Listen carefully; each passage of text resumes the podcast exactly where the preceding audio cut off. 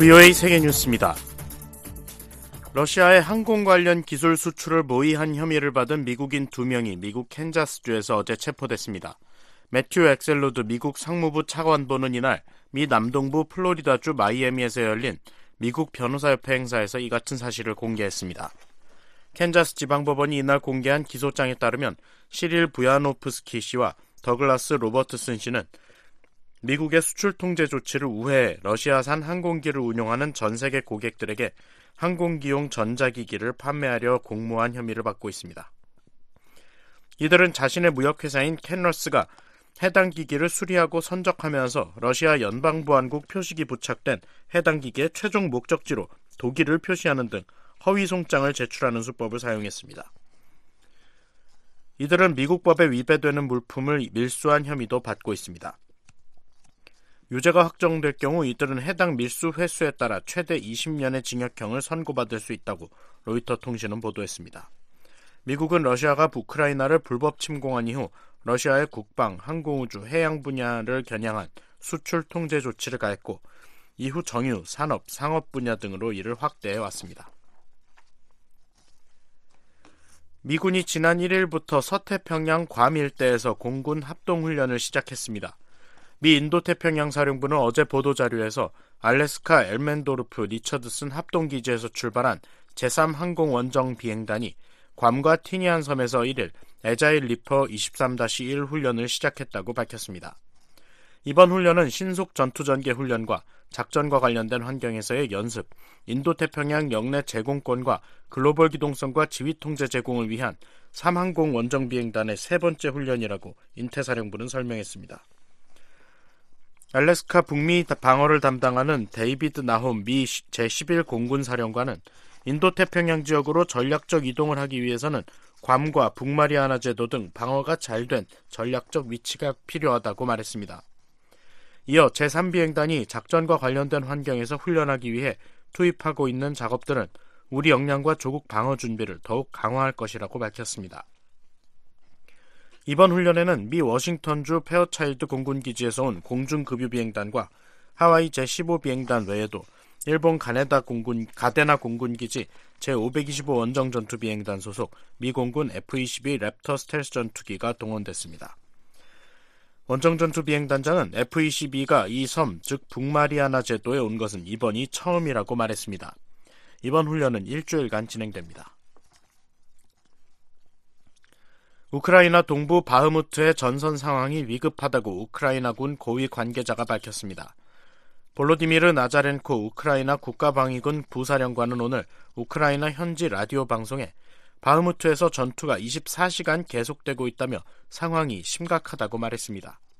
나자렌코 부사령관은 가능한 한 많은 탄약이 필요하다면서 우크라이나군이 러시아군을 격퇴하기 위해 보유하고 있는 탄약보다 러시아 군 숫자가 더 많다고 밝혔습니다. 그러면서 적의 규모는 문제가 되지 않으며 문제는 기술이라고 강조했습니다.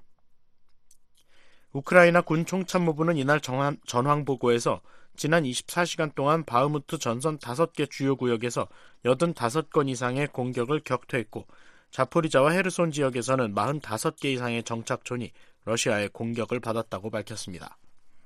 바흐무트는 지난해 러시아가 불법 합병한 4개 주 중 하나인 도네츠크주의 도시로 현재 바흐무트의 절반가량을 점령한 러시아군은 차후 진군의 길목인 이곳에 공세를 집중하고 있습니다. 이런 가운데 미국은 오늘 우크라이나에 대한 4억 달러 규모의 새 군사지원 패키지를 발표할 예정입니다. 여기엔 고속기동 포병 로켓체계 하이마스용 다연장 유도 로켓체계와 브래들리 전투 차량용 탄약 등이 포함될 것이라고 복수의 미국 관리는 전했습니다. 미국과 일본, 인도, 호주 4개국의 안보협의체인 쿼드 외교장관들은 오늘 우크라이나에서의 핵 위협을 허용하지 않겠다고 밝혔습니다. 이들은 이날 인도 뉴델리에서 열린 쿼드 외교장관 회의 뒤 발표한 공동성명에서 우크라이나에서 핵무기를 사용하거나 사용을 위협하는 행위는 허용할 수 없다고 말했습니다. 특히 토니 블링컨 미국 국무장관은 이날 회의에서 우크라이나를 불법 침공한 러시아에 대한 처벌을 촉구했습니다. 블링컨 장관은 러시아가 우크라이나에서 하고 있는 일들에 대해 처벌받지 않도록 한다면 이는 나머지 침략자들이 러시아처럼 빠져나갈 수 있다는 메시지가 될 것이라고 말했습니다. VOA 세계뉴스 김시영입니다.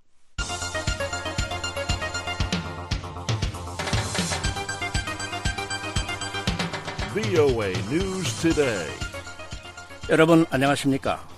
2023년 3월 3일 금요일 VOA News Today 2부 시작하겠습니다. 진행의 노시창입니다. 이 시간에 보내드릴 주요 소식입니다. 미국과 한국의 군 당국은 오는 13일부터 23일까지 11일간 자유의 방패 연합 연습을 시행한다고 발표했습니다. Freedom Shield is designed to strengthen defense and response capabilities. 미 국방부는 북한의 어떤 도발에도 적절히 대응할 것이며 한국 등 동맹과도 긴밀히 조율할 것이라고 밝혔습니다. 미국 백악관은 홈페이지에서 중국, 러시아, 이란, 북한 등을 주요 사이버 위협 국가로 명시했습니다. 내일 북한 날씨 가끔 구름 많겠습니다.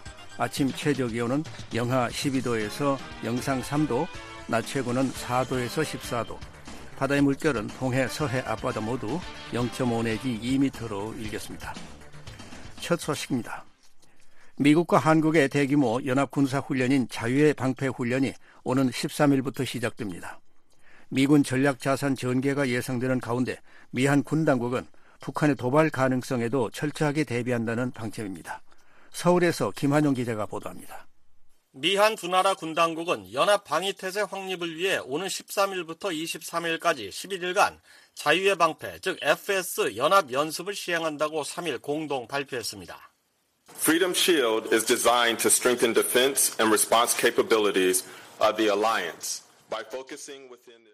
아이작 테일러 주한미군사령부 공보실장은 브리핑에서 이번 연합훈련은 변화하고 있는 안보 환경과 북한의 공세적 위협, 최근 일어난 전쟁과 분쟁들로부터의 교훈 등이 반영된 시나리오를 기반으로 맞춤형 연습을 실시해 동맹의 대응 능력을 한층 더 강화할 것이라고 밝혔습니다.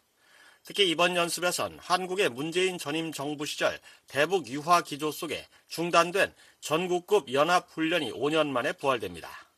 미한은 이번 FS 연습 기간 집중적으로 시행하는 연합 야외 기동 훈련 명칭을 전사의 방패 연합 야외 기동 훈련으로 명명했습니다.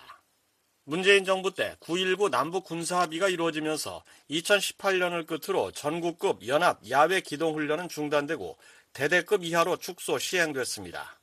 하지만 윤석열 정부가 들어선 뒤 작년 하반기엔 을지 자유의 방패 훈련에서 연대급 이상 기동 훈련이 재개됐고 이번 FS에서 전국급 실기동 훈련을 되살린 겁니다.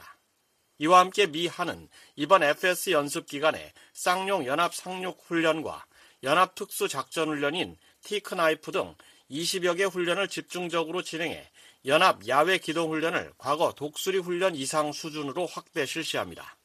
민간 연구기관인 한국국방안보포럼 신종우 사무국장은 전쟁을 제대로 대비하려면 미한 연합사 지휘 아래 전군 차원의 전국급 훈련은 반드시 필요하다고 강조했습니다.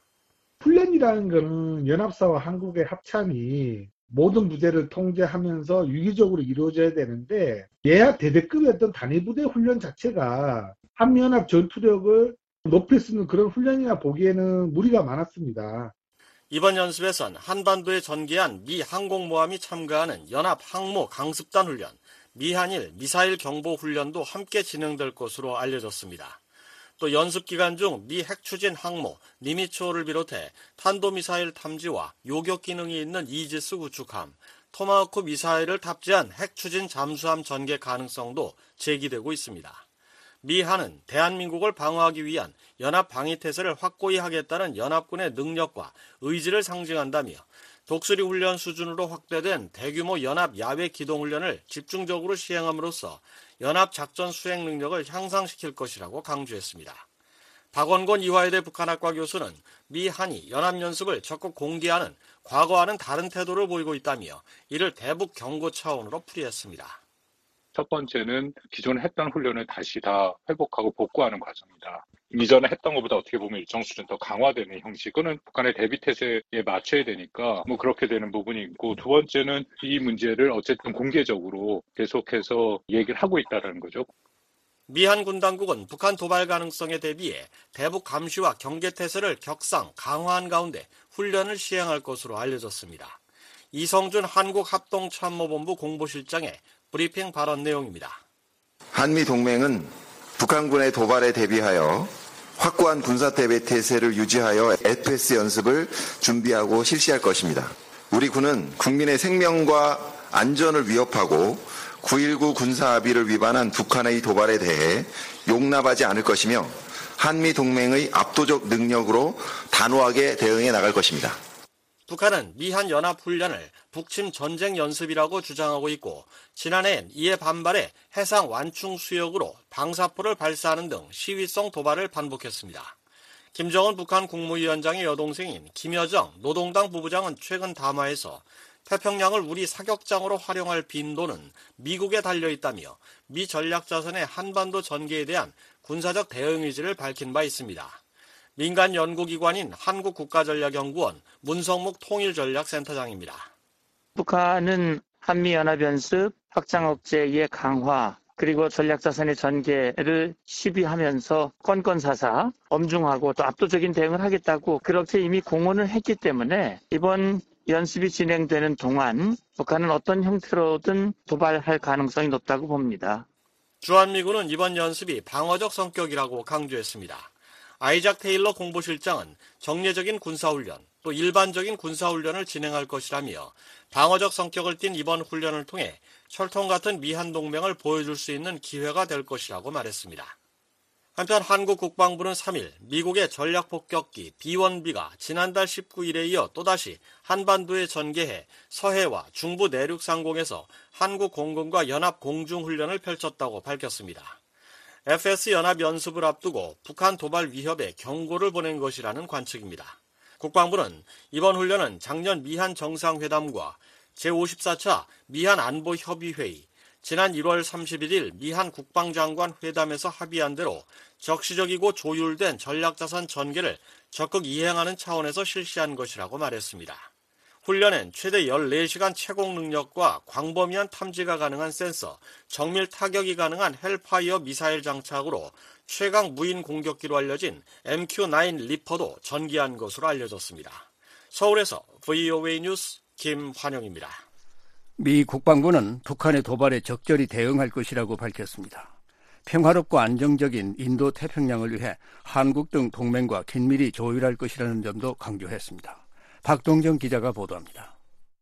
미 국방부는 이에 북한의 도발에 맞서 동맹과 긴밀히 조율할 것이라는 입장을 재확인했습니다. I think we've been very clear that any type of provocative reaction or action will be dealt with appropriately. 패트릭 라이더 국방부 대변인은 이날 브리핑에서 주한미군 기지를 겨냥한 북한의 공격 위협에 관한 질문에 나는 우리가 어떤 유형의 도발적 반응이나 행동도 적절하게 대응할 것이라는 점을 매우 분명히 했다며 이에 대해 동맹 파트너들과 긴밀한 협의를 유지할 것이라고 말했습니다. 라이더 대변인은 우리는 한국뿐 아니라 우리 군대와 영내 동맹 파트너들을 보호하기 위해 한국과 영내 우리 파트너 동맹들과 계속 긴밀히 협력할 것임을 매우 분명히 했다고 설명했습니다. 앞서 북한은 지난달 20일 단거리 탄도미사일을 동해상으로 발사했습니다. 북한은 이 단거리 탄도미사일이 전술핵 공격수단인 초대형 방사포라고 주장하며 이 방사포탄 4발로 적의 작전 비행장을 무력화할 수 있다고 위협했습니다. 라이더 대변인은 그런 종류의 수사는 무책임한 불안정을 야기한다고 비판했습니다. Again, that type of rhetoric is irresponsible, destabilizing. But again, our focus is on. 하지만 우리는 평화롭고 안전하고 안정적인 인도태평양 지역을 보존하는 데 초점을 맞추고 있으며 이를 위해 동맹 파트너들과 긴밀히 협력할 것이라고 강조했습니다. 한편 라이더 대변인은 미국과 한국의 탄약 판매와 관련해선 미국은 한국과 방위업체로부터 탄약을 구매할 가능성을 논의해왔다며 새롭게 제공할 것이 없다고 말했습니다. 앞서 마틴 메이너스 미 국방부 대변인은 지난달 28일 VOA에 보낸 이메일에서 미국 정부는 한국의 비정부 방위산업체가 미국에 탄약을 판매할 가능성을 논의해왔다고 밝혔습니다. 메이너스 대변인은 어떤 장비의 잠재적 판매나 이전은 한반도에서 현재와 미래 미군과 한국군의 준비태세 요건을 고려해 면밀하게 평가되며 영내 위협에 대응하는 우리의 방어태세나 준비태세를 훼손하지 않을 것이라고 강조했습니다. VOA 뉴스 박동정입니다. 로이드 오스틴 미 국방장관은 북한, 이란 그리고 세계 테러 조직을 포함한 위험 요소에 대해 경계를 늦추지 않을 것이라고 밝혔습니다. 오스틴 장관은 2일 국방부 직원들에게 보낸 메모에서 북한 문제를 언급하며 이같이 전했습니다. 그러면서 우리는 북한의 도발에 계속 대응하고 한국, 일본, 그 외 다른 동맹, 파트너와 긴밀히 조율할 것이라고 강조했습니다. 또한 우리는 미국 본토 혹은 전 세계 미군을 위협하는 무인기 시스템에 대응할 것이라며 초지평선 대테러 역량을 지속적으로 강화하고 미국에 대한 테러 위협을 막아낼 것이라고 말했습니다.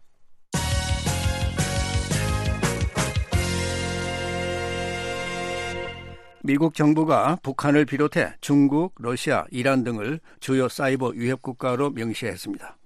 북한의 경우 암호화폐 절도와 랜섬웨어 공격 등으로 얻은 수익으로 핵개발 자금을 조달하고 있다고 지적했습니다. 박동정 기자가 보도합니다. 미국이 북한과 중국, 러시아, 이란 등의 사이버 위협에 대비하기 위한 새 국가 사이버 안보 전략을 공개했습니다. 백악관은 2일 홈페이지를 통해 중국, 러시아, 이란, 북한과 다른 독재 국가들이 미국의 이익과 광범위하게 수용되는 국제 규범에 반하는 목표를 추구하기 위해 첨단 사이버 능력을 공격적으로 사용하고 있다고 강조했습니다. 그러면서 사이버 공간에서 법과 인권을 무시한 이들의 행동이 미국의 국가안보와 경제적 번영을 위협하고 있다고 지적했습니다. 이어 중국은 이제 정부와 민간 영역 모두에 가장 광범위하고 적극적이며 지속적인 위협을 제기하고 있다고 명시했습니다. 백악관은 지난 10년 동안 중국이 사이버 활동을 지적재산권 탈취를 넘어서는 수준으로 확장해 미국의 이익을 위협하고 세계 발전에 중요한 신흥기술을 지배하는 최대 전략적 경쟁자가 됐다고 진단했습니다. 또한 중국이 정찰국가의 중추로 인터넷을 활용하며 디지털 독재의 비전을 국경을 넘어 확산하고 있다고 덧붙였습니다. 백악관은 북한과 이란에 대해선 사이버 공간에서 악의적인 활동을 수행하려는 정교함과 의지가 커지고 있다고 말했습니다. 백악관은 이란이 사이버 능력을 이용해 중동과 다른 지역의 미국 동맹국을 위협하고 있다고 밝혔습니다. 또한 북한은 핵 야욕을 촉진하기 위한 목적으로 암호화폐 절도와 랜섬웨어, 정보기술, 노동자 파견 같은 불법 사업을 통해 수익을 창출하기 위한 사이버 활동을 하고 있다고 지적했습니다. 그러면서 이러한 역량들이 더 성숙하면 미국과 동맹, 파트너의 이익에 상당한 영향을 미칠 수 있다고 경고했습니다. 백악관은 이 같은 적대 행위자를 파괴하고 해체할 것이라고 강조했습니다. 백악관은 악의적인 사이버 행위자들이 미국의 국가안보나 공공의 안전을 위협하지 못하도록 하기 위해 국력의 모든 수단을 사용할 것이라고 밝혔습니다. VOA 뉴스 박동정입니다. 미국 정부는 우크라이나에 대한 무기 지원은 각국의 주권적 결정이라고 밝혔습니다. 한국은 이미 우크라이나에 많은 도움을 주었다고 평가했습니다. 함지하 기자가 보도합니다. 백악관은 우크라이나에 대한 전 세계적 지원을 바란다면서도 이는 각국이 알아서 할 사안이라고 밝혔습니다. 존 커비 백악관 국가안보회의 전략소통조정관은 2일 백악관 정례 브리핑에서 미국 정부도 한국이 우크라이나에 무기를 지원하기를 바라느냐는 질문에 이건 주권적 결정이라며 우리는 모든 나라들이 국가안보적 관점에서 감당할 수 있다고 믿는 범위 내에서 행동하길 바란다고 답했습니다. We want all nations to support Ukraine to the best that they can. And we don't want any nation to help Russia kill more. 다만 우리는 모든 나라가 그들이 할 수 있는 최선의 방법으로 우크라이나를 돕기 바란다며 우리는 어떤 나라도 러시아가 더 많은 우크라이나인을 죽이는 것을 돕지 않길 바란다고 말했습니다. 한국의 우크라이나 지원과 관련해서는 이미 매우 많은 도움이 됐다고 평가했습니다. 한국은 우크라이나 국방 연락 그룹에 참여해왔고 우리는 그것에 매우 감사한다는 설명입니다. South Koreans have already been very helpful. They've been attending these Ukraine contact defense groups, and we appreciate. 한편 커비 조정관은 북한의 대륙간 탄도미사일 발사에 대해 조 바이든 대통령이 어떤 반응을 보였는가라는 질문에 우리는 실시간으로 각각의 모든 발사에 반응을 보였다며 이를 잘 알고 있을 것이라고 말했습니다. We have reacted in real time to each and every one. I think you know that. And in response to the most recent. 이어 가장 최근 발사에 대응해 우리는 동맹인 한국과 군사 훈련을 실시했다며 우리는 계속해서 한반도와 주변에서 경계를 늦추지 않고 있다고 강조했습니다. 아울러 우리는 유엔에 있는 동료들과 마찬가지로 그런 발사를 공개적으로 규탄했다고 덧붙였습니다. VOA 뉴스 함지아입니다. 유엔 주재 미국 대사가 의회 청문회에서 미국은 강력한 유엔 대북 제재를 시행하기 위해 노력하고 있다고 밝혔습니다. 의원들은 우크라이나 전쟁에 대응하기 위해 미국이 유엔에서 적극적인 역할을 해야 한다고 강조했습니다. 이조은 기자가 보도합니다. 린다 토머스 그린필드 유엔 주재 미국 대사는 이를 북한의 탄도미사일 도발을 국제 평화와 안보에 대한 위협 가운데 하나로 지목했습니다. 토머스 그린필드 대사는 이날 하원 새추리 청문회 출석에 앞서 제출한 서면 보고에서 안보리에서 우리는 에티오피아 내전과 IT의 불안정 그리고 북한의 미사일 발사와 같은 국제 평화와 안보에 대한 위협에 대처하고 있다고 밝혔습니다. 특히 북한과 관련해 우리는 북한의 핵무기와 탄도미사일 개발을 더 어렵게 하기 위한 강력한 유엔 제재를 시행하기 위해 노력하고 있다고 강조했습니다.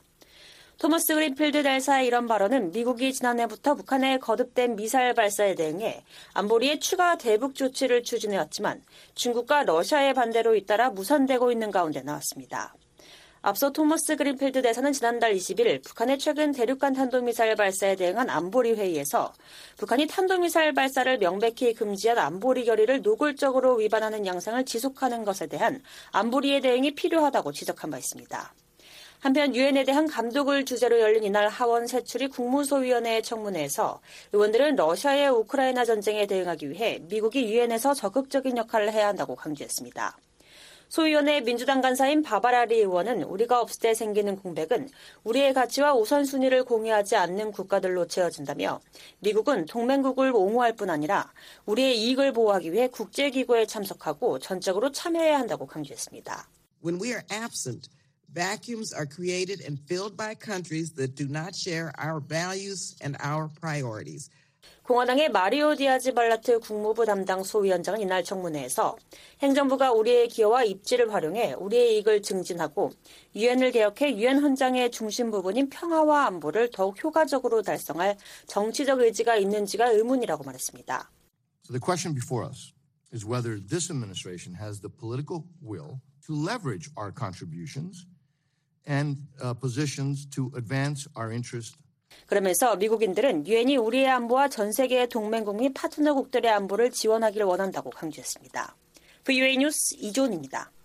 미국 정부가 최근 북한의 불법 외화벌이 활동을 돕는 개인과 기관에 독자 제재를 부과한 가운데 전문가들은 그 실효성에 의문을 나타냈습니다. 특히 중국 은행과 밀수업체 등에 대한 표적 제재가 필요하다고 지적했습니다. 조상진 기자가 보도합니다. 미국 의회에서 대북 제재 관련 입법을 자문했던 조슈아 스탠튼 변호사는 재무부가 지난 1일 단행한 대북 독자 제재에 대해 효과를 거두기에는 시기가 너무 늦었다고 지적했습니다. It's hard to say if it will be effective at all because this group was exposed by 스탠튼 변호사는 2일 VOA와의 전화 통화에서 이번에 제재 대상에 오른 단체들은 이미 2년 전에 민간 연구단체에 의해 불법 활동이 노출됐었고 유럽연합 EU도 1년여 전 제재를 단행했다면서 이번 제재가 효과가 있을 것이라고 단언하기 어렵다고 말했습니다. 북한이 관련자들에게 위조 여권을 발급하거나 인물을 교체하는 등의 손쉬운 방식으로 제재를 무력화하기에 2년은 충분한 시간이라는 설명입니다.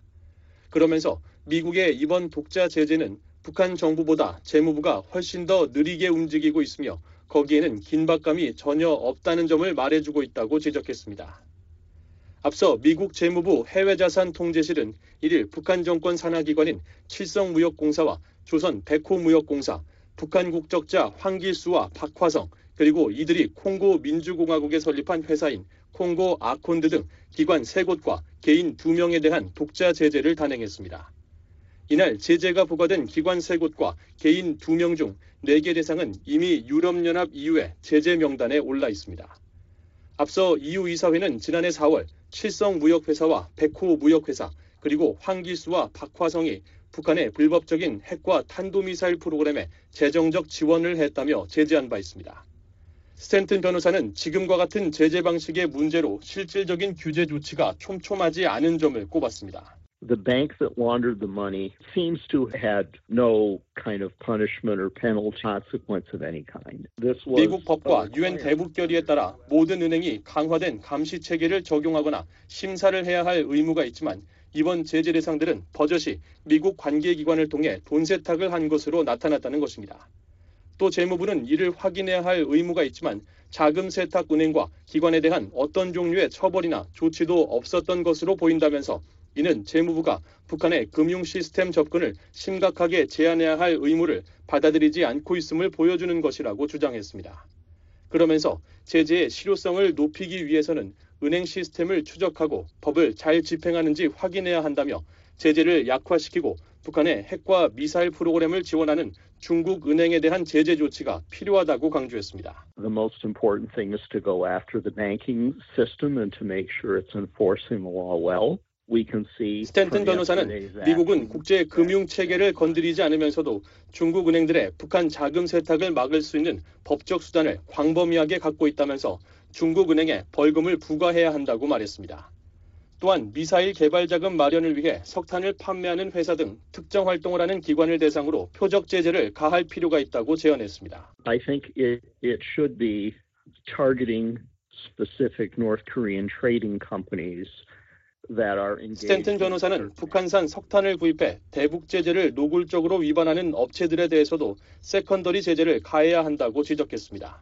그러면서 무역 회사들과 그들을 지원하는 은행과 항구들이 북한의 대량 살상 무기 산업과 북한군의 자금을 지원하지 못하도록 막는 실질적 조치를 강구해야 한다고 강조했습니다. 전 백악관 국가안보회의 NSC 북한 담당 국장을 지낸 앤서니 루지에로 민주주의 수호재단 선임연구원도 미국 정부의 이번 독자 대북 제재가 상징적 측면의 억지력에 초점을 맞추고 있는 것으로 보인다면서 실질적인 효과를 거두지 못할 것으로 전망했습니다. 그러면서 실질적 효과를 얻기 위해서는 제재 회피를 돕는 중국 은행에 대한 추적과 조치가 필요하지만 현재로서는 그런 조짐이 전혀 없다고 지적했습니다. But right now we're not even going after, the Chinese entities and individuals that are helping North Korea sanctions invasion. We're just 루지에로 선임연구원은 현재 미국 정부가 대북 제재 회피를 돕는 중국 단체나 개인을 추적하거나 북한이 중국 내부의 네트워크를 이용하고 있다는 점을 언급하지 않고 있다고 말했습니다. 이어 북한의 수익원을 직접 겨냥하지 않기 때문에 제재 측면에서 결과라고 할 만한 것이 사실상 거의 없다면서 미국 정부는 더 많은 일을 해야 한다고 지적했습니다. 그러면서 바이든 행정부는 수익 창구 근절에 주력하고 북한이 해외 노동자나 석탄 판매, 기타 불법 활동을 통해 얻는 수익을 줄이도록 지속적으로 확인해야 한다고 강조했습니다. 유엔 안보리 대북제재위원회 산하 전문가 패널을 역임했던 윌리엄 뉴콤 전 재무부 분석관도 미국 정부의 제재는 환영하지만 북한의 도발에 대한 대응으로는 매우 불충분하다고 지적했습니다. 국제적으로 운영되는 수많은 잠재적 제재 대상들이 있지만 수년 동안 무시됐다는 지적입니다. 그러면서 제재는 그것을 이행하고 집행하려는 정치적 의지만큼만 효과적이라면서 현재 미국 정부가 대북 제재와 관련해 갖고 있는 정치적 의지는 약해 보인다고 평가했습니다. 한편 미국 정부는 앞서 1일 단행한 대북 독자 제재의 배경과 그 의미를 설명하면서 북한 정권의 수익 창출 네트워크를 겨냥하고 있다는 점을 강조했습니다. 브라이언 넬슨 테러 금융범죄 담당 차관은 보도자료에서 북한의 불법적인 대량 살상 무기와 탄도미사일 프로그램은 국제안보와 영내 안정을 위협한다고 지적했습니다. 넬슨 차관은 이어 미국은 불안정을 조장하는 이런 활동을 위해 수익을 창출하는 북한 정권의 글로벌 불법 네트워크를 겨냥하는 데 전념하고 있다고 밝혔습니다. BOA 뉴스 조상진입니다. 미국 상원에서 북한 인권법을 5년 더 연장하는 내용의 법안이 다시 발의됐습니다. 하원에서도 같은 내용의 법안이 발의될 것으로 예상되고 있습니다. 이재훈 기자가 보도합니다. 공화당의 마르코 루비오 상원의원이 1일 북한 인권법 재승인 법안을 재발의했습니다. 발의에는 민주당의 팀 케인 상원의원이 공동으로 참여했습니다. 법안은 지난해 9월 만료된 북한 인권법을 5년 더 연장하는 내용의 골자입니다. 법안에는 탈북민 강제 송환에 연루된 자들에게 제재를 부과하도록 하는 조항도 담겼습니다. 루비오 의원은 새 회기 인도태평양 지역에 대한 미국 외교정책 의제의 일환으로 북한 인권법 재승인 법안을 발의했습니다. 루비오 의원실은 이날 보도자료를 통해 루비오 의원은 국내와 인도태평양 지역에서 점증하는 중국 공산당의 위협에 대응하고 북한 인권을 옹호하는 내용의 6개 법안을 재발의했다고 밝혔습니다. 루비오 의원과 케인 의원은 지난 회기에도 같은 법안을 발의했습니다. 지난해 5월 발의된 법안은 지난해 7월 외교위원회를 통과한 데 이어 지난해 12월 본회의에서 만장일치로 의결됐습니다. 하지만 하원에서 민주당의 아미베라 의원과 공화당의 영킴 의원이 발의한 같은 내용의 법안이 외교위 표결에 붙여지지 못한 채 회기가 종료돼 자동 폐기되면서 지난 회기에 북한 인권법 재승인 법안의 입법이 무산됐습니다. 미의회에서 북한 인권법 연장이 지연된 건 이번이 처음은 아닙니다. 의회는 지난 2018년에도 시한을 1년 가까이 넘겨 북한 인권법을 재승인한 바 있습니다. 지난 2004년 미회가 제정한 북한 인권법은 그 뒤 세 차례에 걸쳐 재승인돼 연장됐습니다. 한편 새 회기의 하원에서도 같은 내용의 법안이 발의될 것으로 예상되고 있습니다. 영김 의원은 지난 1월 말 VOA와의 인터뷰에서 북한 인권법 재승인 법안을 발의할 적절한 시점을 찾고 있다고 말했습니다. 김 의원은 법안이 의원들로부터 충분한 지지를 받고 최종 통과 가능성이 높은 초당적 법안이 되길 원한다며 따라서 6개월 안에 아니면 여름이나 가을쯤 북한 인권법 재승인 법안을 재발의하길 희망하고 있다고 말했습니다. VOA 뉴스 이조은입니다. 전직 핵 협상가들이 핵 문제에만 집중하는 대북 정책을 비판하며 북한 인권 문제도 함께 다뤄야 한다고 제안했습니다. 외부 정보를 북한에 유입해 주민들이 주도하는 변화를 일으키는 것이 중요하다는 점도 강조했습니다. 조은정 기자가 보도합니다.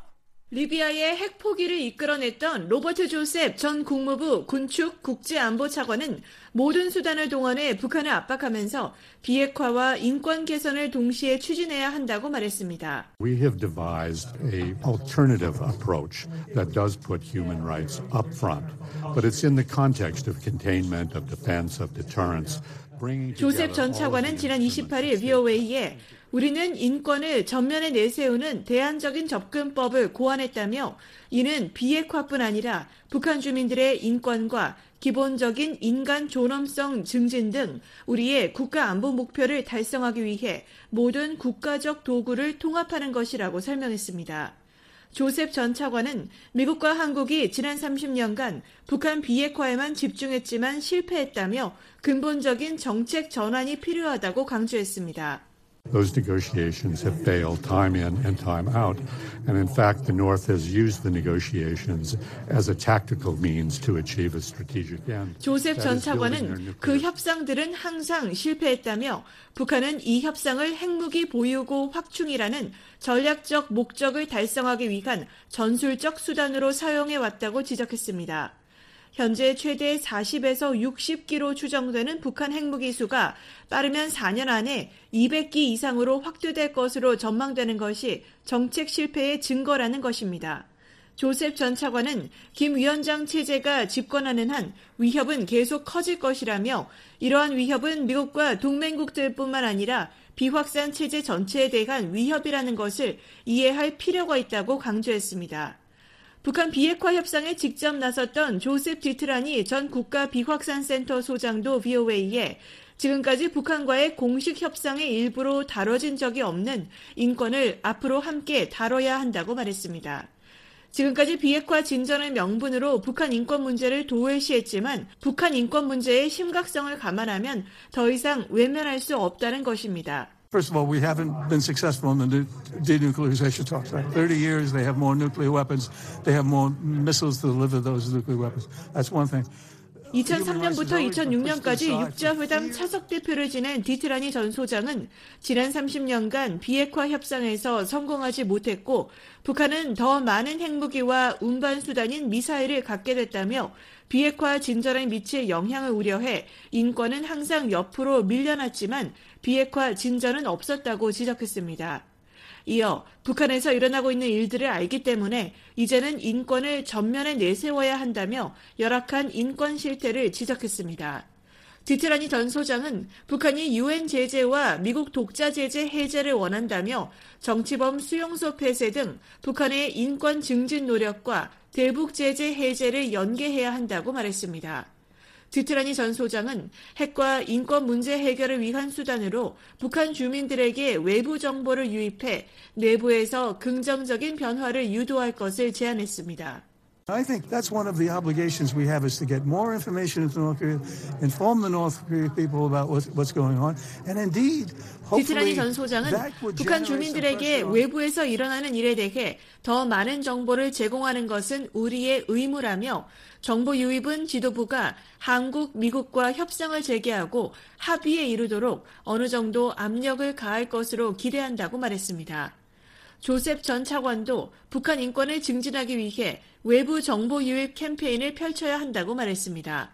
We believe that if the North Korean people are informed about the outside world, are informed about the corruption of their regime, are informed about 조셉 전 차관은 우리는 북한 주민들이 외부 세계와 북한 체제의 부패, 그들의 비참한 인권 상황에 대한 정보를 얻으면 그들이 정권을 바꿀 것이라고 믿는다고 말했습니다. 로버트 킹 전 국무부 북한인권특사도 28일 VOA에 미국 정부가 북한 인권 증진 노력을 계속 이어가야 한다면서 특히 정보 유입이 중요하다고 강조했습니다. One of the most important things is access to information, and the work that is done by Voice of America, by Radio Free Asia, by other radio broadcasting operations. 킹 전 특사는 북한 인권 증진 노력에서 가장 중요한 요소 중 하나는 정보에 대한 접근이고 VOA, 자유아시아 방송을 비롯한 라디오 방송과 다른 정보 제공 기구들의 활동이 매우 중요하다고 말했습니다. 킹 전 특사는 인권을 외교의 중심에 놓는 바이든 정부가 북한 인권 개선에 적극 나서지 않았다는 일각의 지적을 반박하며 유엔에서 훨씬 적극적으로 활동했다고 말했습니다. 북한 인권 개선을 위해 유엔에서 더 많은 에너지를 집중시키고 더 많은 노력을 기울였으며 지난 정부에서 중단됐던 안전보장이사회의 북한 인권 논의를 재개했다는 것입니다. 킹 전 특사는 인권 개선은 즉각적으로 이루어지지 않는다며 우리는 전략을 개선하고 계속해서 북한에 대한 압박을 늘려야 한다고 강조했습니다. VOA 뉴스 조은정입니다. 북한이 실시한 것 같은 지하 핵실험이 심각한 인도적 위험을 제기한다고 국제 반핵 단체가 지적했습니다. 북한이 추가 핵실험을 하면 국제사회에 강력한 규탄에 직면할 것이라는 점도 시사했습니다. 안소영 기자가 보도합니다. 2017년 노벨 평화상을 수상한 국제 반핵 단체 핵무기 폐기 국제 운동은 한국의 민간 단체가 북한 풍계리 핵실험장 주변에서 방사능이 누출됐을 가능성을 제기한 것과 관련해 중대한 우려를 표시했습니다. It was very concerning, of course, to see news of the humanitarian impacts of nuclear weapons testing. 제네바에 본부를 둔 이 단체의 알리시아 자크리 정책 담당관은 2일 최근 풍계리 핵실험장 인근 지역 주민들이 방사능 오염에 노출됐을 가능성을 제기한 보고서가 나온 데 대한 VOA 논평 요청에 북한이 실시한 것과 같은 지하 핵실험이 심각한 인도적 위험을 제기한다고 말했습니다. 자크리 담당관은 지하에서 핵실험을 해도 공기 중으로 방사성 가스가 누출되고 지하수가 오염돼 노출된 사람들의 건강에 영향을 끼치는 결과가 초래된다고 말했습니다. 그러면서 방사능의 파괴적인 영향은 국경도 경계도 없으며 여러 세대에 걸쳐 지속된다고 말했습니다. 한국의 인권조사기록단체 전환기 정의 워킹그룹은 지난달 21일 특별 보고서를 통해 풍계리 핵실험장 인근 주민 수십만 명이 방사성 물질 유출과 물을 통한 확산으로 건강 위험에 처했다고 밝혔습니다. 이 단체는 지난 4년간 관련 문제를 추적한 결과 핵실험장 방사성 물질의 지하수 오염이 인근 지역에 거주하는 주민뿐 아니라 농수산물과 특산물의 밀수와 유통으로 주변국 국민의 생명권과 건강권까지 위협하고 있다고 지적했습니다. 이에 대해 한국통일부는 지난달 24일 올해부터 북한 풍계리 핵실험장 인근 지역 탈북민을 대상으로 피폭 전수조사를 한다고 밝혔습니다. 미국 캘리포니아에 본부를 두고 있는 핵시대 평화재단의 이바나 휴스 회장은 2일 VOA에 북한의 핵실험 방식인 지하실험이 공중실험보다 방사능 누출 가능성 등 여파가 적다는 주장이 있지만 과거 사례를 보면 그렇지 않다고 말했습니다. There are sort of numerous examples of things that happened in places like Kazakhstan where the Soviets tested nuclear weapons, where there were, for instance, leaks during underground tests that actually killed. 구소련이 카자흐스탄에서 진행한 지하 핵실험 시 유출된 방사성 물질로 여러 명이 숨지는 등 다수의 사례가 있다는 겁니다. 또한 1960년대 프랑스령이었던 알제리에서 진행된 지하 핵실험도 인근 주민들을 심각한 방사능 낙진에 노출시켰다고 휴스 회장은 설명했습니다. 이 핵실험은 근본적으로 주변 지역을 불안정하게 만들고 파괴하는 등 인권 침해의 요인이 될 수 있다고 강조하며 북한은 핵실험을 중단해야 한다고 촉구했습니다. 핵무기 폐기 국제운동의 자크리 조정관은 북한의 7차 핵실험 가능성과 관련해 지난 수년 동안 핵실험을 금지하고 사실상 막아온 포괄적 핵실험 금지 조약을 거론했습니다. No international law. The Comprehensive Nuclear-Test-Ban Treaty bans nuclear testing and has effectively prevented nuclear testing for many years now. 자크리 조정관은 그러면서 핵실험을 위한 어떤 움직임도 국제사회의 광범위하고 강력한 규탄을 받을 것이라고 지적했습니다. 한편 포괄적 핵실험 금지 조약 기구는 2일 북한 핵실험에 따른 풍계리 일대 주민의 피폭 가능성에 대한 VOA 논평 요청에 CTBTO의 국제 감시 시스템은 대기권과 지하, 수중 등 전 세계 어디서든 이루어지는 핵실험을 탐지할 수 있다며 그 효과가 입증됐다고 밝혔습니다. CTBTO 대변인은 이어 포괄적 핵실험 금지 조약은 핵 비확산과 군축 체계의 필수적인 요소며 모든 핵실험에 대한 보편적이고 검증 가능한 금지를 보장하기 위해 가능한 한 빨리 발효돼야 한다고 강조했습니다. 오스트리아 빈에 본부를 둔 CTBTO는 유엔이 1996년 모든 종류의 핵실험을 전면적으로 금지하는 포괄적 핵실험 금지 조약을 채택하면서 발족한 감시 기구입니다. VOA 뉴스 안수입니다. 미국의 확장 억제에 신뢰도를 높이고 한국의 자체 핵 무장론을 진화하기 위해 나토형 핵 계획 그룹에 준하는 협의체를 설립해야 한다는 의견이 제시됐습니다. 중국이 타이완을 강제로 병합하면 한국과 일본의 핵 무장론이 더욱 거세질 것이라는 분석도 나왔습니다. 한국의 핵 무장 논의가 미한 동맹을 훼손하고 한국이 큰 경제적 대가를 치러야 한다는 지적도 여전합니다. 조은정 기자가 보도합니다. 브루스 클링너 헤리티지 재단 선임 연구원은 26일 미국과 한국이 북대서양 조약기구 나토에 준하는 핵협의체를 설립해야 한다고 제안했습니다.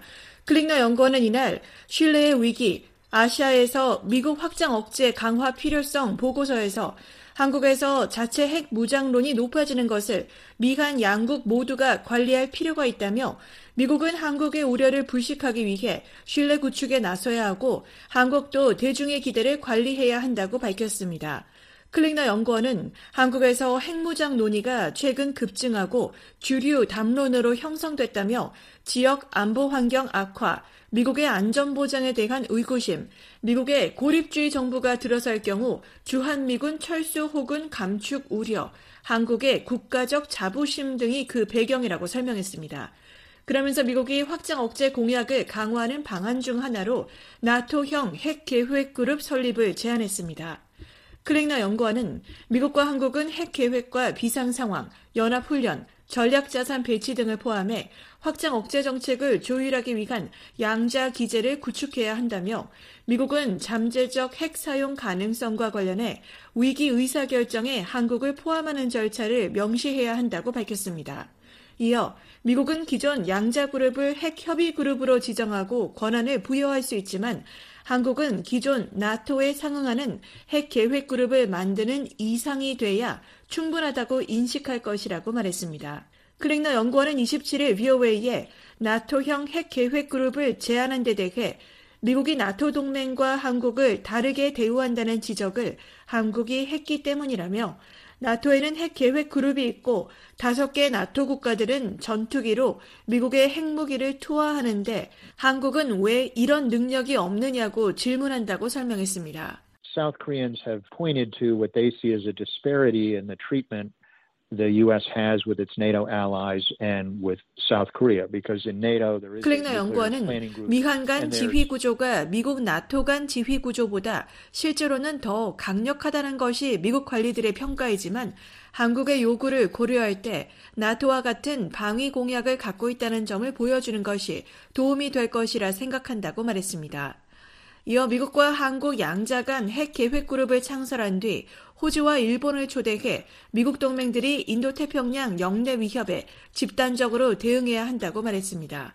새로운 4자 국방조정그룹 창설은 핵 억제 의사결정에 있어 미국과 안보 파트너들의 협력적 접근을 강조할 것이라는 설명입니다. 클링너 연구원은 이러한 다자 조정그룹은 북한뿐 아니라 중국의 위협에도 대응할 수 있다고 말했습니다. I think that the more that the militaries are coordinating with each other, the stronger deterrent and defense signal that it sends. 클링너 연구원은 더 많은 국가들의 군대가 함께 조율할수록 적국과 동맹국들에게 억지력과 방위 신호를 더욱 강력히 발신한다고 말했습니다. 이밖에 미국의 확장 억제를 강화하기 위해 미한 연합훈련을 최소 2018년 이전 수준으로 확대하고 전략폭격기, 핵 탑재가 가능한 전투기, 항모 타격단을 포함한 전략자산의 배치에 대해 미국이 한국과 협의해야 한다고 클링너 연구원은 말했습니다. 바이든 정부에서 백악관 국가안보회의 동아시아 국장을 지낸 크리스토퍼 존스톤 전략국제문제연구소 CSIS 일본 석좌도 VOA에 확장 억제의 신뢰성에 대한 동맹의 우려를 해소할 방법을 찾는 게 미국의 임무라며 역시 나토형 핵계획그룹 창설을 고려해야 한다고 말했습니다. 존스톤 석좌는 확장 억제를 강화하는 방안으로 미한 양국 간 확장 억제 대화를 심화하고 핵 전력을 공동 기획하는 틀을 만들며 한국의 재배치 결정이 내려질 가능성에 대비해 핵 기반 시설 건설을 고려할 것을 제안했습니다. I think it would probably need to start bilaterally with South Korea. But yes, something similar to the structure that we have with NATO for nuclear planning. Again, the idea here is 존스톤 석좌는 핵 공동 기획 협의체가 미국과 한국 양자 차원에서 시작해야 할 것이며 나토형 핵 계획 그룹과 구조가 비슷할 것이라고 말했습니다.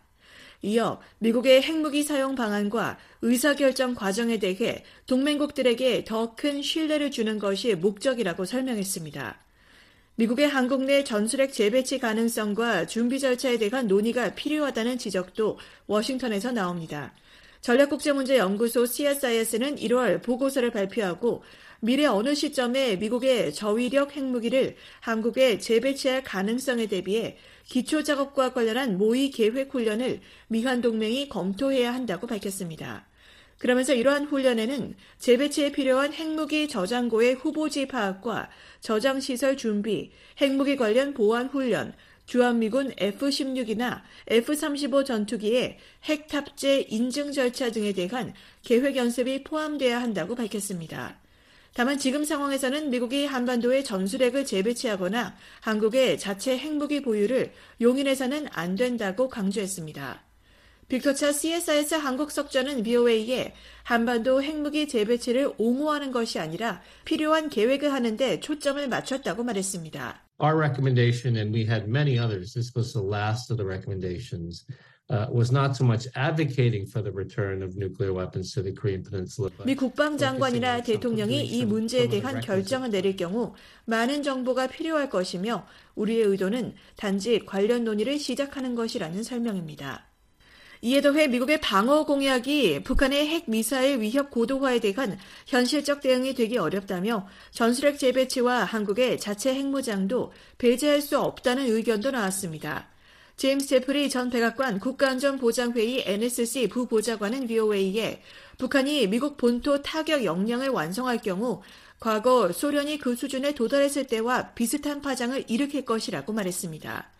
그러면서 현재의 확장 억제에 더해 미국의 전술핵무기 한국 재배치, 나토식의 핵무기 공동 통제, 한국 자체 핵 개발을 고려할 수 있다고 설명했습니다. South Korea takes the decision as France under de Gaulle did that it will develop its own nuclear capabilities and of course the current South Korean president has at least hinted at that. 제프리 전 부보좌관은 한국이 드골 대통령 당시 프랑스처럼 자체 핵능력을 개발하겠다는 결정을 할 수 있으며 한국 대통령이 이미 그 부분을 암시했다고 말했습니다. 이어 이러한 매우 중대한 군사적 조치들은 북한이 영내에 제기하는 위협에 대한 미한 간 통합된 외교 전략과 따로 추진할 수는 없다고 말했습니다. 제프리 전 부보좌관은 아울러 한국의 여론에 미국이 귀를 기울여야 한다며 민주주의 체제에서 국민의 목소리는 중요하기 때문이라고 덧붙였습니다. 한편 중국의 타이완 침공을 막지 못한다면 한국과 일본, 호주 등에서 독자 핵무장론이 거세질 것이라는 전망도 나왔습니다. 하와이 소재의 민간연구소인 퍼시픽 포럼은 최근 타이완 함락 이후의 세계라는 보고서를 내고 중국이 타이완을 강제 병합할 경우 미국과 동맹국에 미칠 영향을 분석했습니다. 저자 중 한 명인 워싱턴의 프로젝트 2049 연구소의 이언 이스턴 선임국장은 타이완 함락은 미국의 세계적인 지도력을 약화시키고 미국의 동맹체제와 유엔을 압박하며 심지어 해체로 이어질 수 있다고 말했습니다. 특히 한국, 일본, 호주가 모두 자체 핵무기를 가지려 할 것이라며 핵무기 군비 경쟁이 시작되고 통제 불능으로 치닫기 쉽다며 제3차 세계대전 발발 가능성이 그 어느 때보다 높아질 것이라고 말했습니다. 이스턴 국장은 중국의 타이완 침공 시 한국은 중국의 궤도로 끌려가는 것을 느낄 것이며 서울의 정책 위반자들은 자유와 주권을 중국에게 빼앗기거나 미국, 일본과 함께 중국 공산당의 영향력에 저항하는 불쾌한 선택에 직면할 것이라고 말했습니다. 이어 한국은 핵무장을 통해 독자적인 억지력을 구축함으로써 중국의 점령을 피하려고 시도할 것이라고 말했습니다. 이스턴 국장은 또 북한은 중국의 도움을 구해 한국 공격에 나설 수 있고 중국은 주한미군을 몰아내기 위해 북한의 침략을 어느 정도 지원할 수 있다고 말했습니다. 한국의 핵무장론 고조가 미한 관계에 새로운 긴장을 유발할 수 있다는 지적도 여전합니다.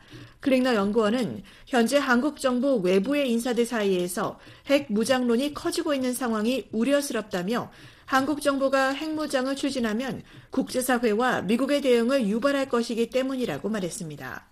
The growing advocacy within South Korea by some, mostly outside of government, does raise concern that if the South Korean government were to advocate for that, it would lead to 클링너 연구원은 이어 핵무장 담론 자체가 미한 관계의 긴장을 야기할 수 있다며 종전선언을 추진하고 전자권 조기 전환을 요구했던 문재인 정부 당시와 같은 긴장이 초래될 수 있다고 말했습니다. 전문가들은 이 외에도 한국이 핵 개발에 나설 경우 원전 산업을 희생하게 될 것이라며 경제적 대가를 구체적으로 제시합니다. 한국이 전량 수입에 의존하는 우라늄을 다른 국가들이 수출하지 않아 한국 발전량의 30% 내외를 차지하는 원자력 프로그램이 중단될 것이라는 경고입니다. 또한 한국이 핵 확산 금지 조약에서 탈퇴하면 국제적 입지가 위태로워질 것이라고 전문가들은 지적합니다. VOA 뉴스 조은정입니다. 북한 초도 남쪽 해상에서 선박간 환적으로 의심되는 행위가 끊이지 않고 있습니다. 이번에는 길이가 100m에 육박하는 선박이 동원됐는데 올해 들어 벌써 21번째입니다. 함지하 기자가 보도합니다. 북한 해상에서 얇고 긴 모양의 선박이 두툼한 형태의 선박과 바짝 붙어있는 모습이 포착됐습니다. BOA가 지난해 이후 선박 간 환적 의심 행위를 잇따라 발견한 북한 초도 동남쪽 바다입니다. 1일자 플래닛랩스 위성사진에 나타난 두 선박은 길이가 각각 95m와 55m로 빈틈이 안 보일 정도로 밀착해 있습니다. 유엔 안보리 대북제재위원회 등이 묘사한 선박 간 환적 모습과 일치하며 이번에도 물품을 주고받고 있는 것으로 추정됩니다. 구체적인 환적 화물을 파악할 수는 없지만 북한이나 북한을 대리하는 선박이 어떤 물품도 건네받지 못하도록 한 안보리겔이 2375호에 따라 이들 선박이 어떤 물품을 주고받았든 안보리겔이 위반입니다. 북한 초도 남쪽 해상에선 지난해부터 이런 형태로 선체를 맞댄 선박이 연이어 발견되고 있습니다. 앞서 BOA는 지난해 이 일대에서 36건의 환적 의심 사례를 발견했고 올해 들어 지난달 27일까지 20건의 선박 간 환적 의심 행위를 확인해 보도했습니다. 이번 사례를 더하면 올해 환적 의심 건수는 모두 21건으로 늘어나는데 불과 두 달 만에 지난해 환적 건수의 60%에 가까운 수준에 도달한 것입니다. 또한 이 해상이 아무 제약도 받지 않는 환적의 온상지가 돼가고 있다는 문제를 남깁니다. 앞서 유엔 안보리 대북제재위원회 전문가 패널도 연례 보고서 등을 통해 북한이 공해상이 아닌 자국 영해에서 선박 간 환적을 벌이는 신종 수법을 동원하고 있다며 초도 인근 해상을 주요 환적지로 지목했습니다. 동중국해와 남중국해에서 주로 환적이 이루어지던 과거와 달리 북한 영해에서 환적이 이루어진다는 지적이었습니다. 전문가 패널은 해외에서 출항한 선박이 이 지점에서 북한 선박과 만나 환적한 뒤 종류를 알 수 없는 화물을 북한 남포로 옮기는 방식으로 제재를 피해왔다고 밝혔었습니다. 유엔 안보리 대북제재위원회 전문가 패널의 에릭 펜튼보크 조정관은 지난해 BOA에 보낸 이메일에서 서해상 환적에 대한 조사가 계속되고 있다며 어떤 유형의 물품이 환적되는지, 선박이 어디에서 출항했는지 등에 관심을 두고 있다고 밝혔습니다. 이어 환적된 물품이 제재 대상이 아닐 가능성도 물론 있다면서 하지만 북한 선박과 어떤 물품을 환적하더라도 유엔 안보리 결의 2375호 11조에 따라 제재 위반이라고 확인했습니다. 또한 해당 선박을 식별할 수 있다면 선박이 출항한 나라는 조치를 취할 책임이 있다고 강조했습니다. BOA 뉴스 함지아입니다. 지금까지 BOA 뉴스 투데이 2부를 들으셨습니다. 잠시 후에는 역사 속 오늘 세계 뉴스에 이어 여기는 워싱턴입니다가 방송됩니다. 뉴스 따라잡기에서는 소련 해체 이후 러시아 정부 형태와 권력 구도를 살펴봅니다.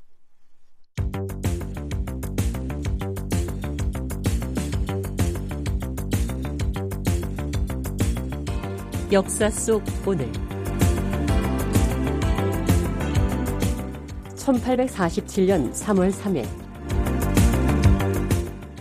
전화기를 발명한 미국의 발명가 알렉산더 그레이엄 벨이 영국 에딘버러에서 태어납니다.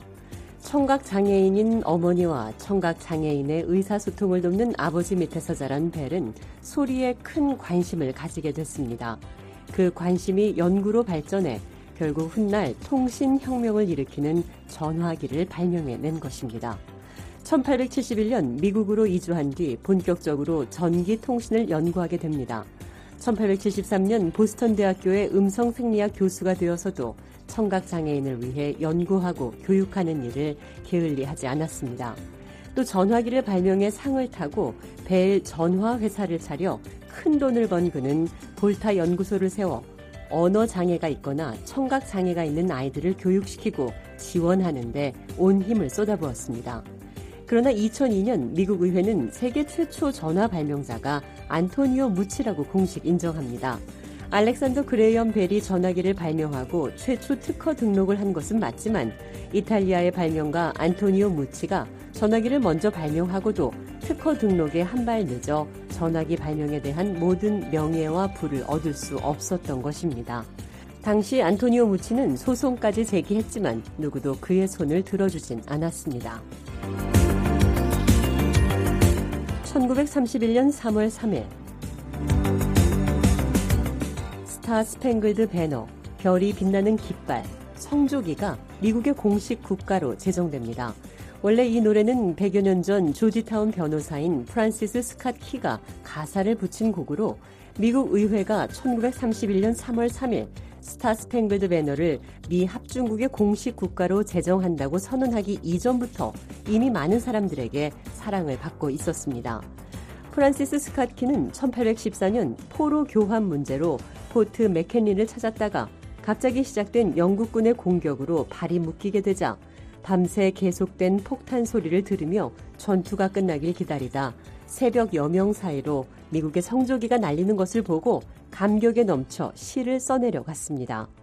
오 그대는 보이는가 이른 새벽 여명 사이로 황혼의 미광 속에 우리가 그토록 자랑스럽게 환호하던 넓은 띠와 빛나는 별들이 새겨진 저 깃발이 치열한 전투 중에도 당당히 나부끼고 있네. 이 시가 바로 1931년 3월 3일 미국의 국가로 제정된 것입니다.